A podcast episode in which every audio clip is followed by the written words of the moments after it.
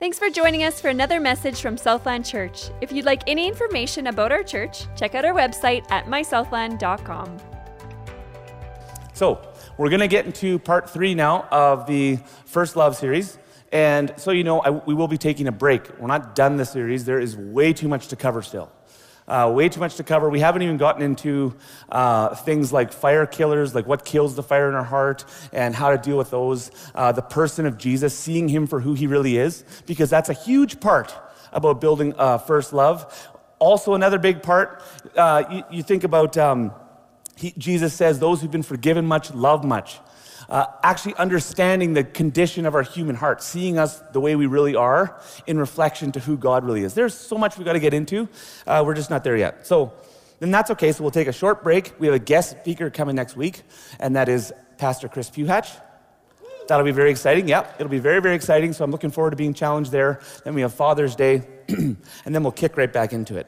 And uh, that's the beautiful thing about series. We don't have to do them all in one shot. We can kind of take little breaks here and there and uh, keep doing it because this is all couched in as, as a part of that larger series uh, from a cruise ship to the battleship. And, and that's not something we're going to get through and figure out in four messages. It's going to take us a journey. It's a journey of learning, but also doing. Learning, doing, engaging our hearts with God, and so on and so forth. So that's what we'll be doing. Um, very exciting, though, this weekend is Pentecost. Pentecost. This is a very, very very important uh, a weekend to us as Christians, as believers. Uh, if you're new here or if you're not a believer, uh, let me explain a little bit about what Pentecost is. Roughly 2,000 years ago, a man named Jesus came onto the scene. He was the Son of God, and he lived a perfect life, lived and, and walked. He ministered by the power of the Holy Spirit. He got filled by the Holy Spirit ministered by the power of the Holy Spirit, died for our sins, was raised back to life, ascended back to heaven, and then sent that same Holy Spirit that empowered him to live so wonderfully to all of those who would call upon his name 2,000 years ago. So that was the first time it happened. It was pretty incredible. It inaugurated the new, the new covenant. It was, was inaugurated both in blood and spirit. So it's fascinating. It's, it's a wonderful thing. So that's what we're celebrating today. And it's perfect for part three of First Love because the Holy Spirit has a major role in creating first love and also a burning heart in our lives. Uh, a major role. So it's perfect. You know, you cannot love God without first being loved. We've talked about that. We love him because he first loved us. Can we say that one together? We love him because he first loved us. You remember the reference from last week? 1 John 4 19. Ah, it's close enough, right? We, we got the verse. The reference, less impacting inside. The verse, very impacting in the heart, right? I love it. You guys are all good at memori- uh, memorization. So, we can't love without first being loved. All right, so that's very, very important. The anchor of the love that we receive is founded in the revelation of Jesus Christ. That's the anchor of the love that's going to inspire us to love him back. It's that revelation. And I, uh, we don't have time to fully expand on that one because we're going to look at another part of that. You can't access a full revelation of who Jesus is without the Holy Spirit revealing that to you. No one comes to the Father except through Jesus. Yes, and no one is uh, no one has a revelation of the Son except through the Holy Spirit. John 6, uh, 16, 7 to 11 here. Nevertheless, I tell you the truth. It is to your advantage. This is Jesus talking, by the way. Disciples are saying, Stay. You should stay. Why would you leave? Can you imagine walking? And we don't have time to go through that, but can you imagine being here, walking with Jesus for the time that he was here on the earth? None of us would want him to leave. I mean, all of us are longing to spend an eternity with him in heaven. Well, Jesus is saying to them, It's to your advantage that I go away, for if I do not go away, the Helper, the Holy Spirit, will not come to you. But if I go, I will send him to you, and when he comes, he will convict the world regarding, uh, concerning sin and righteousness and judgment. Uh, three things. And those three we're not going to unpack today because I just want to focus on the Holy Spirit and fire. But that's another one we're going to get to at a, at a later message. Uh, the purposes of that fire, what it does in our hearts. But without God, so first love and love for God cannot be worked up by human effort. This is something that we have to have revealed to us by the Holy Spirit. And we're going to look more at that at the end of the message. But this has to come from God. We're simply responding to, to His work in our lives. That's what it's all about. So this week we're going to talk now the Holy Spirit and fire. Uh, when Jesus started his public ministry, so I'm going to go through a couple of passages of scripture here. So when Jesus is starting his public ministry around the age of 30, there's this other guy walking around at the same time. Uh, his, his mother's actually, the mother's met, and his name is John, John the Baptist. Okay, so he's a wild character. Uh, he's wearing camel's hair clothing with a leather belt, and he's eating locusts and honey. He's a very interesting guy. I'm sure we would have loved him here, uh, especially in, in, areas that are more known for being redneck, uh, which I fit in well, right? Where's Irv? Is Irv in here? Yeah, Irv, just bugging him. But anyways, we, he, he, he was a rough and tough kind of guy, right? And he's wearing clothes. He's out in the wilderness and he's, he's preparing the way of the Lord. And so what he was wearing would have identified lots with the poorer class of, of, of the people in the day and also would have pointed people towards uh, the prophet Elijah. So let's pick it up in Matthew. Here we go. Matthew 3. And here we, oh, I had this on the wrong spot. There we go. This is what John is saying. So people are coming to him. He's baptizing people for repentance. He's preparing the way of the Lord. And he says this I baptize you with water for repentance, but he who is coming after me is mightier than I, whose sandals I am not worthy to carry. He will baptize you with the Holy Spirit and fire. Right? So that, that was John speaking of Jesus who is coming and the Holy Spirit who he would be baptizing people with. And so, so that's, the, uh, that's the thing. And, and you look just barely shortly further. Uh, so John's already, he's preaching this to people, right? He's talking about Jesus that's coming. And then, right, I don't know if it's over the horizon or where, coming into his periphery now, Jesus actually marches onto the scene to be baptized by John. Can you imagine that? So he's just telling people the one who's coming is mightier than me, whose sandals I'm not worthy to carry. He will baptize you with the Holy Spirit and with fire. And John sees this guy, and now Jesus comes to him and wants uh, to be baptized himself. Well, I guess I should. Get, I did give you that one. All right. As he's preaching, so Matthew 3, 13 to 17. Oh, go back. Didn't mean to hit my button here. Then Jesus came from Galilee to the Jordan to John to be baptized by him. John would have prevented him, saying, I need to be baptized by you, and do you come to me? But Jesus answered him, Let it be so. Now, for thus is fitting for us to fulfill all righteousness. Then he consented, and when Jesus was baptized, so he's water baptized first, and immediately he comes up from the water, and it says, Behold, the heavens were opened to him, and he saw the Spirit of God descending on him in the form of a dove and coming to rest on him. And then a voice from heaven booms out and says, This is my beloved Son, in whom I am well pleased. Can you imagine being there at the river witnessing this? Right? And imagine being John. He must, that must have been such a, a wild thing, you know, experience to have. You're actually baptizing the Son of Man, the Son of God, and he recognized who he was. And then the Holy Spirit falls on him. So this is when Jesus begins his public ministry. And it's very important after he submits himself to the waters of baptism and being filled by the Holy Spirit. And that's a key. Because he didn't come down and just do everything because he was God. He tied, it says, he didn't hold on to, the, uh, to, to his divinity as something to cling to, but gave it up and took the position of a slave, right? So he came down here like us, like us, and so he needed the filling of the Holy Spirit to do the things that he did.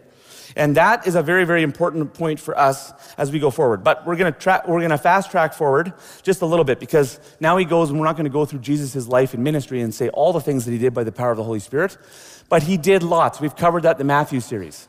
He did miracle after miracle. He, he raised the dead to life, right? I mean, he gave sight to the blind. He freed the demon, the demon oppressed. And he did other wild things that people couldn't understand. He would go and eat, he would go into the house of sinners, and he would eat and drink with them. He would hang out with the refuse of the world. Sometimes we, we skip over that and we say, oh, you know, Jesus, friend of sinners. That, that's who he was. He, it actually rubbed a lot of the religious people the wrong way because he would hang out with people that they shouldn't, he shouldn't have been hanging out with. And I find that's really interesting. Obviously, he didn't compromise in any way, but that's Jesus. So he lives this incredible life, leads many. Crowds would follow him, and then he would sometimes say outlandish things, eventually leading him up to the place where he was crucified. He rose from the dead and ascended to heaven, right? So that's where we're going to pick this up. And we're going to pick up the story in the book of Acts. Okay, so Acts chapter 1. And I will put some of it on the screen, just not all of it.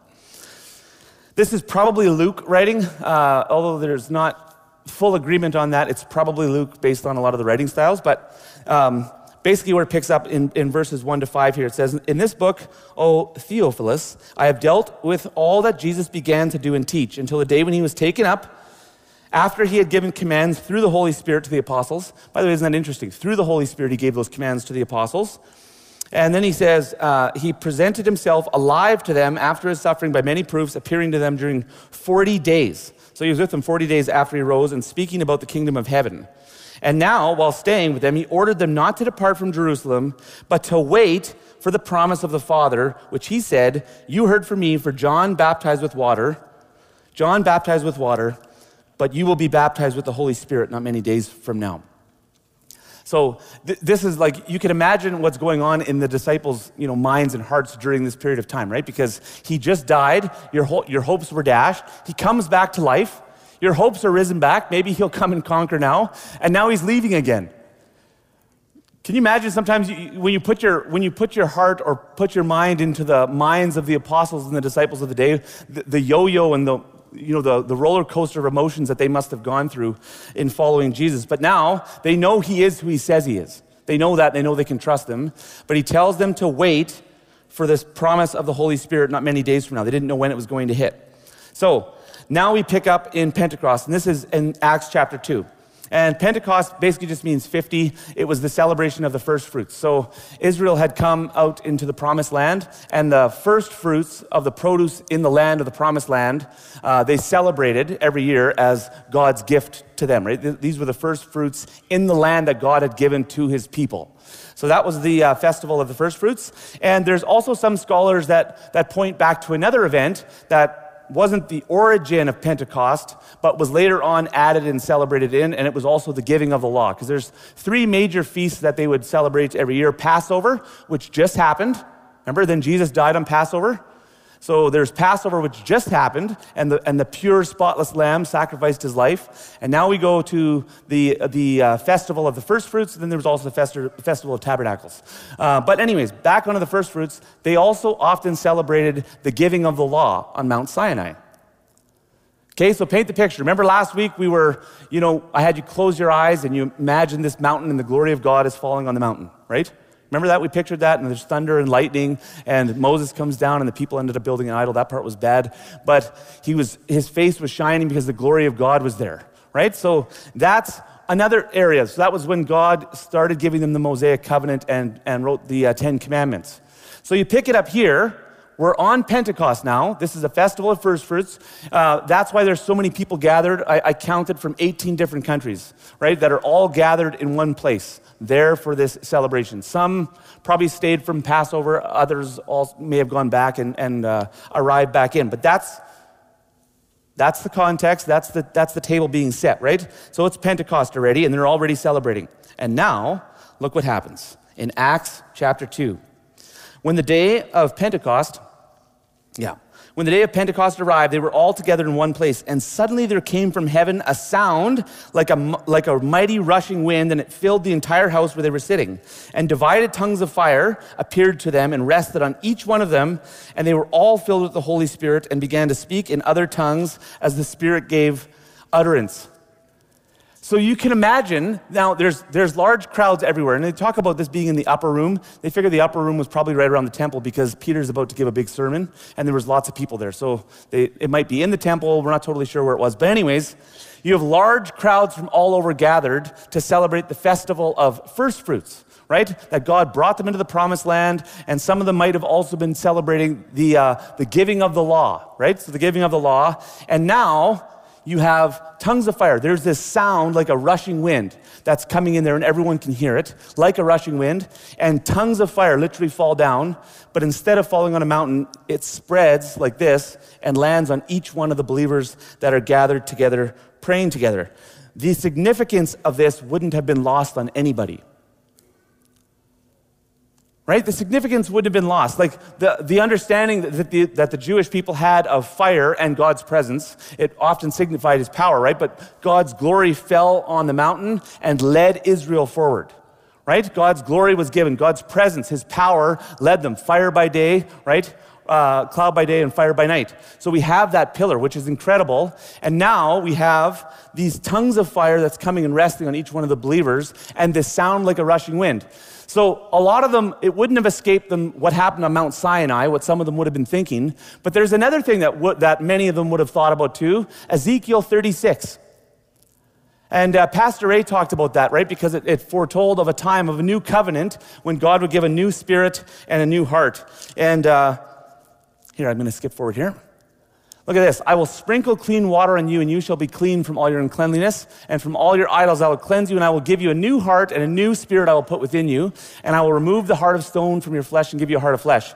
And right after that, in Ezekiel 37, remember we've talked about that one? Ezekiel's brought out and sees all the dead bones. Son of man, can these bones live?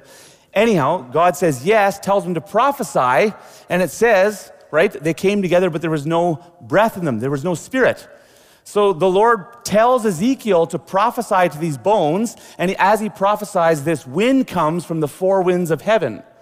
This wind of God, the Spirit of God, comes and breathes into the slain that they may live. And it says, out of the uh, ashes arises a vast army. This is a prophecy that they're all waiting to happen. And now what they see is they see fire and wind. So they're thinking Ezekiel, they're thinking Exodus, they're thinking Mount Sinai, they're thinking this, this prophecy, and that's where we pick up with Peter.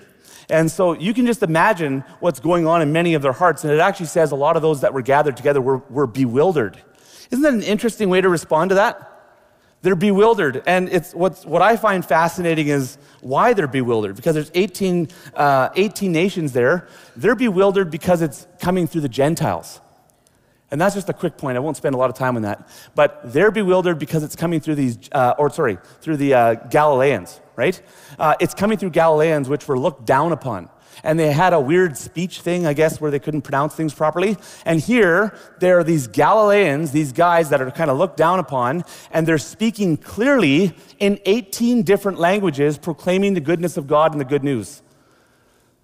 And everyone there knows there's no way these guys just picked up these languages and were able to speak so clearly and articulate the good news. And so they're bewildered. And Peter gets up now to deliver a powerful sermon about the Holy Spirit empowering them to know, right? So we're going to pick up right there. But before I actually read the, the sermon, I want you to think about this because Peter's going to point us back to another prophecy that was just fulfilled, and that's in Joel at Pentecost.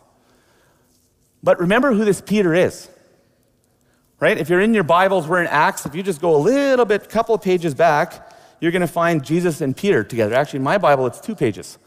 And you find Jesus and Peter together. Peter back in, he's fishing again. And why is he fishing again? The one he loves more than anything the guy who he proclaimed, even if they, even to death, even if they kill you, I will die for you. When he was questioned at Jesus' trial, he wouldn't even be associated with Jesus. Remember that, Peter? This is the Peter. Now he's about to stand up and give this powerful sermon, right? Something shifted in Peter. But this is that Peter, and you know, you go two pages back and you have Jesus meeting Peter on the shore after he comes in from fishing and, and instructing Peter to feed his lambs. And Peter's shameful, and the Lord keeps asking him, Do you love me? Yes, Lord. Do you love me? Yes, Lord. Do you love me? Yes, Lord. Then feed my sheep. But my question is for us in here, like, can you relate to Peter? Have you ever committed? I don't know how many people in, in here struggle with sin. Don't raise your hands. Actually, you should all raise your hands, but, anyways, that, that's not the point. We all do. But have you ever been stuck in sin where, where you make these commitments, both to God, maybe it's to your spouse, maybe it's to a friend, maybe it's to yourself? I will never do this again. I will never give in to this again. I will never give in to that temptation. I will never look at this. I will never say that. I will never respond this way. I will, oh, and then we have the always commitments. Don't we break those in, uh, in marriage? I will always love you, no matter what, right? And we're like, well, at the deepest core level, we do, right? But maybe not in the emotional sense of, of how we're, you know, when we're standing up together, we make these commitments to each other. We've all broken commitments. We can relate to, to Peter on that. And sometimes we feel like our, when we break these commitments, you know, maybe if it's the first time, it's not so bad. But after the second or third or fourth or thousandth time we, we break the same commitment, often we get disheartened and we want to give up, just like Peter.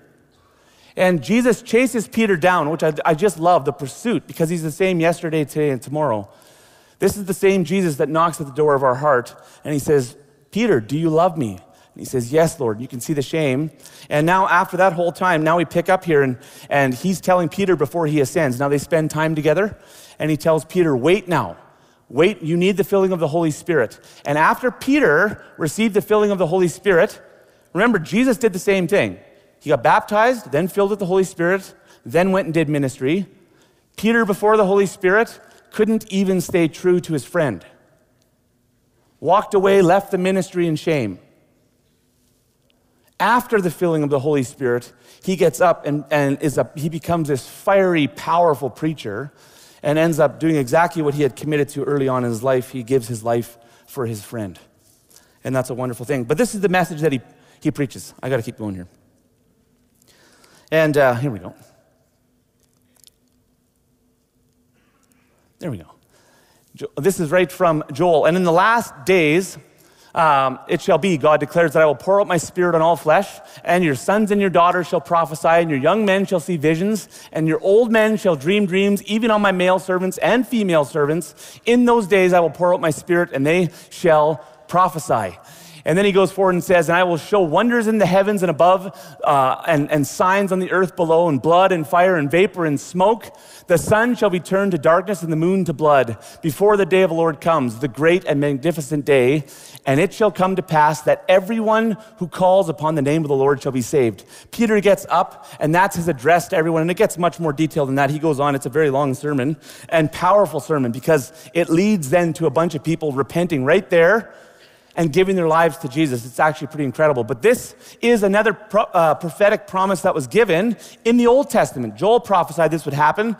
Peter gets up and says, That sound you just heard, the tongues of fire, what just happened, Jesus dying, going to heaven, sending his spirit, this was to fulfill what, what was prophesied by the prophet Joel. And there is so much gold, we could just spend so much time, even in here alone. I will pour out my spirit on all flesh. There's a shift. Instead of the, the glory of God resting on a mountain, resting on the people of Israel, it was now given as tongues of fire to anyone who would call upon the name of the Lord. We would all have access to that new spirit that would give us the desire and the power to obey, to fulfill the covenant that we have made with Him. Incredible. Your sons and daughters shall prophesy, right? Before it was just the, the, the prophets were given that spirit of prophecy. Now it says your sons and daughters. The spirit of prophecy is actually part of what's given through the Holy Spirit to all who will call upon the name of the Lord. And then he continues on and says, Your old men shall dream dreams, even on my male servants and female servants. And that's an important piece too, because he was bringing equality, gender, age, right? Race, none of that stuff mattered anymore. The only thing that mattered, the only qualifier was those who call upon the name of the Lord would be saved and they would receive this gift of the Holy Spirit. That is groundbreaking. And that's what Peter gets up and preaches. Then he talks about them crucifying Jesus and, and uh, a lot of them repent. But, church, this is where I want to bring it home because I actually, uh, today, I know often we, you know, we get to the end and we do a, a final song. Today, I actually want to take a, a good chunk of time for us to reflect and pray and also to, uh, to sing. And so I ask that when we get to that spot that you don't leave. But um, this we just read. Look at this. It shall come to pass that everyone who calls upon the name of the Lord shall be saved. Church, this is your inheritance.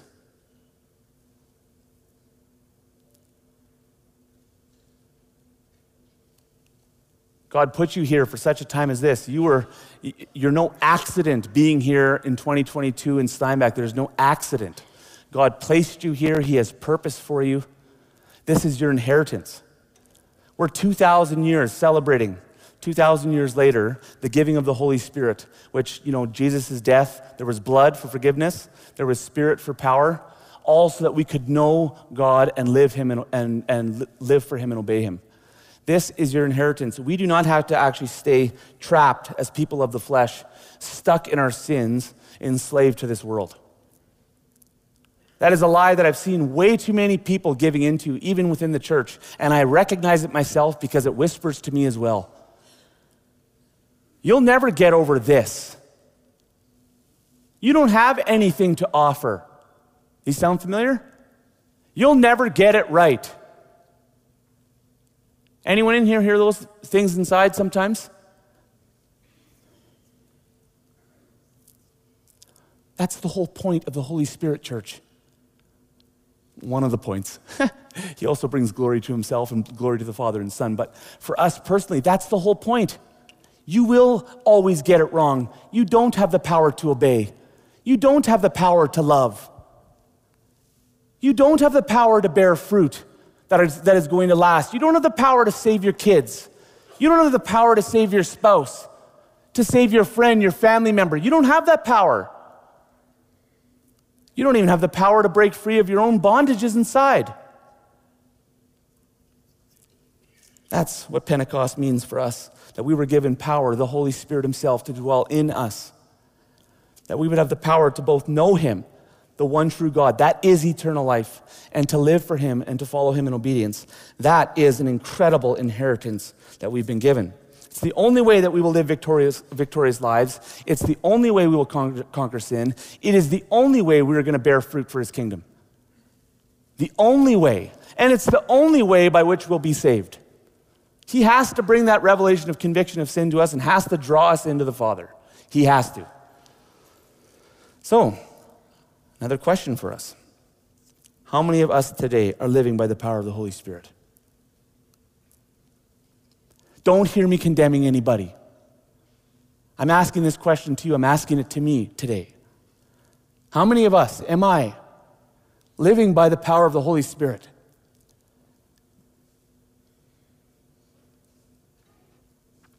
Look what he did to give us this inheritance. Are we honoring that gift? It says those who repent will receive two things repent and believe, right? Repent and believe, receive two things forgiveness of the sins and the free gift of the Holy Spirit. Are we living by that Holy Spirit? You know, maybe you started off passionate, you started off really good. You were hungry for the word. Getting into this thing, hungry. Hungry, right? I mean, you just wanted to get in here and learn more. You, you started off and you were praying. You didn't know how to pray, but you mumbled words. There was something in you. You just talked to God. You didn't know what it looked like. You know, there was sin in your life. There was stuff that was holding you down, but you didn't know how you were going to break free, but God was worth it. Jesus was worth it. He was going to love you the way you were, where you're at.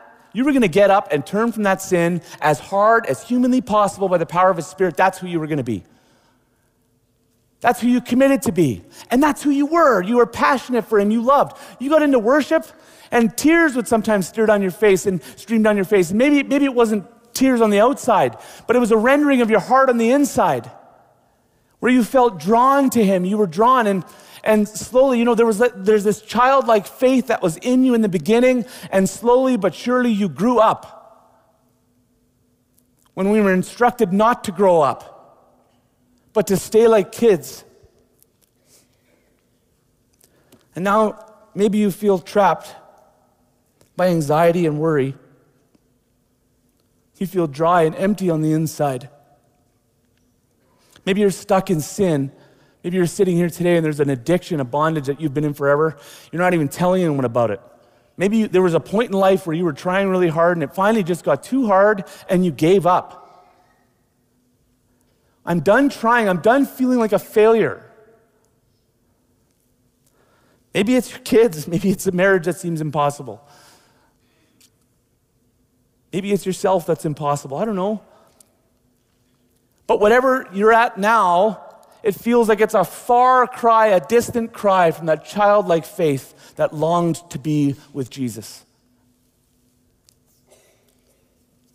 Now, am I implying that the Holy Spirit's going to make your life easy?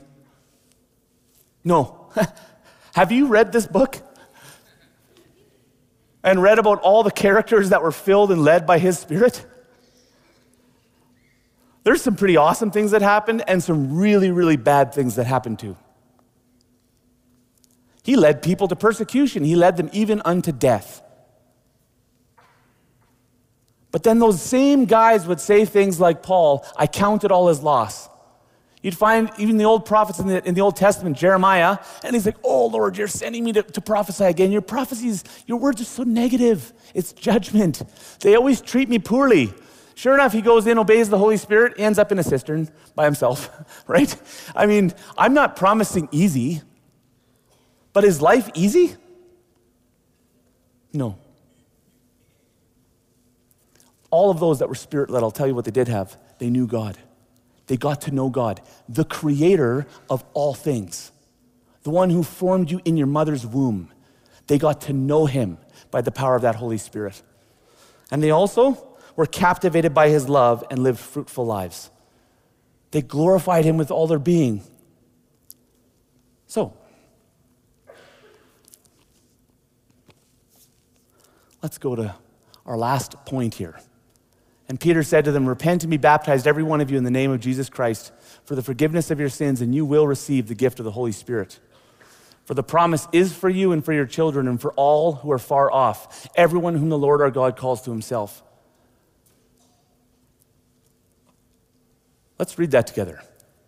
And Peter said to them, Repent and be baptized, every one of you, in the name of Jesus Christ, for the forgiveness of your sins, and you will receive the gift of the Holy Spirit. Now stop. Who's this promise for? The promise is for who, church? Us. Us. You, me, however you want to read that. Make it personal. Let's say the promise is for me. The promise is for who? Me. Look at that. It says this is biblical. We're not adding and changing the word. We wouldn't do that. The promise is for you and for your children. Remember, I said you can't save your children? You can't. They need to encounter the person of Jesus Christ by the power of the Holy Spirit. He's the only one that saves. But you can partner with Him. It's for all who are far off, everyone whom the Lord our God will call to Himself. Last week, we talked about um, remember we, we stopped and listened for what was that encounter? What was that thing? Like, what was that revelation of God or a, verse or whatever it was that caused you at whatever age to, to bend the knee and submit your life to Jesus and become a Christian? Remember we did, did that exercise and we wrote it down? You know, we did something at, uh, my, my, it was actually my dad or my, one of my parents, they're over there.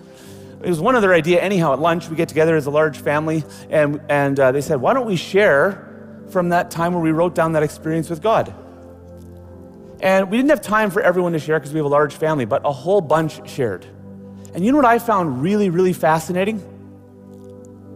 Not a single person was there because of a man or a woman.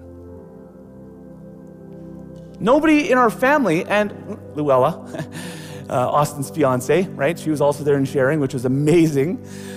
But not a single person, from the youngest to the oldest, my 87 year old grandma. Granny, are you in here? Granny. Hey, Granny, love you. It's my grandma. Not a single person was there because somebody convinced them to give their lives to Jesus.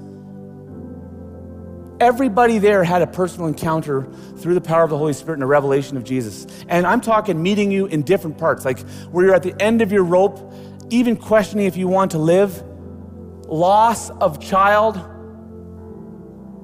anxiety, insecurity, addiction, godless lifestyles, all sorts represented there. The worst of the worst. I mean, I was there too. And yet, everyone was there because of the Holy Spirit and the work that He was doing in their life. And all they did was respond. That's all we did, was a response.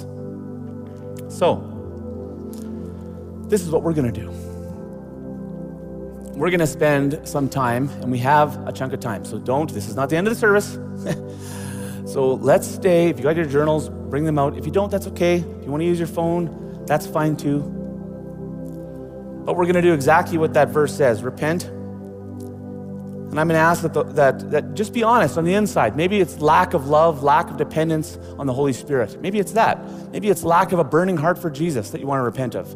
Or maybe it's something else. Maybe you got something else that's weighing you down then take the time. Why would you hold on to something that was paid for with blood so that you didn't have to? And then we'll all do this quietly. and then we're going to pray personally, invite the Holy Spirit to fill you and, and give him control. Don't let wine, uh, do not be drunk on wine, but rather give, your, give control over to the Holy Spirit. And that's what we're going to do there. Then we're going to ask the Holy Spirit to change our hearts and give us the desire, a, a desire for Him and give us a burning heart. We can't work that up. He has to do it. And then we're going to sing, Release Your Spirit together. Sound good? So let's start engaging with Him now. You can begin. Holy Spirit, we come before you, and I just begin by confessing any, any part of my life where I have not relied on you, where I've trusted in worry or fear or my own understanding or anxiety, and I haven't trusted in your power. And Lord, we recognize that's because we don't have a big enough revelation of who you are. If we did, fear would be so far from our hearts and minds. So today, Lord, we ask that you would reveal the things that are standing between us and you so that we can repent from those things. Then I ask that you would create a burning fire in us. Oh, breath of God, oh, Holy Spirit, would you fall on this place? Would you fill this place with your presence? All right. Respond to Him softly or in your journals.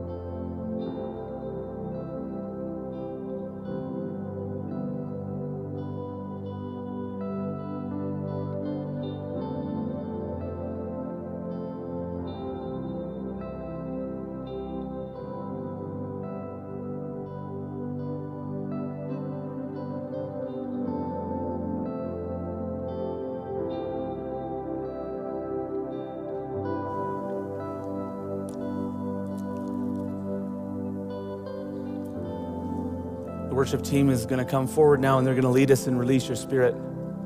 And don't feel like you have to stand right away and sing. Engage your heart. Don't waste the moment. Sometimes we're so quick to get on with our days.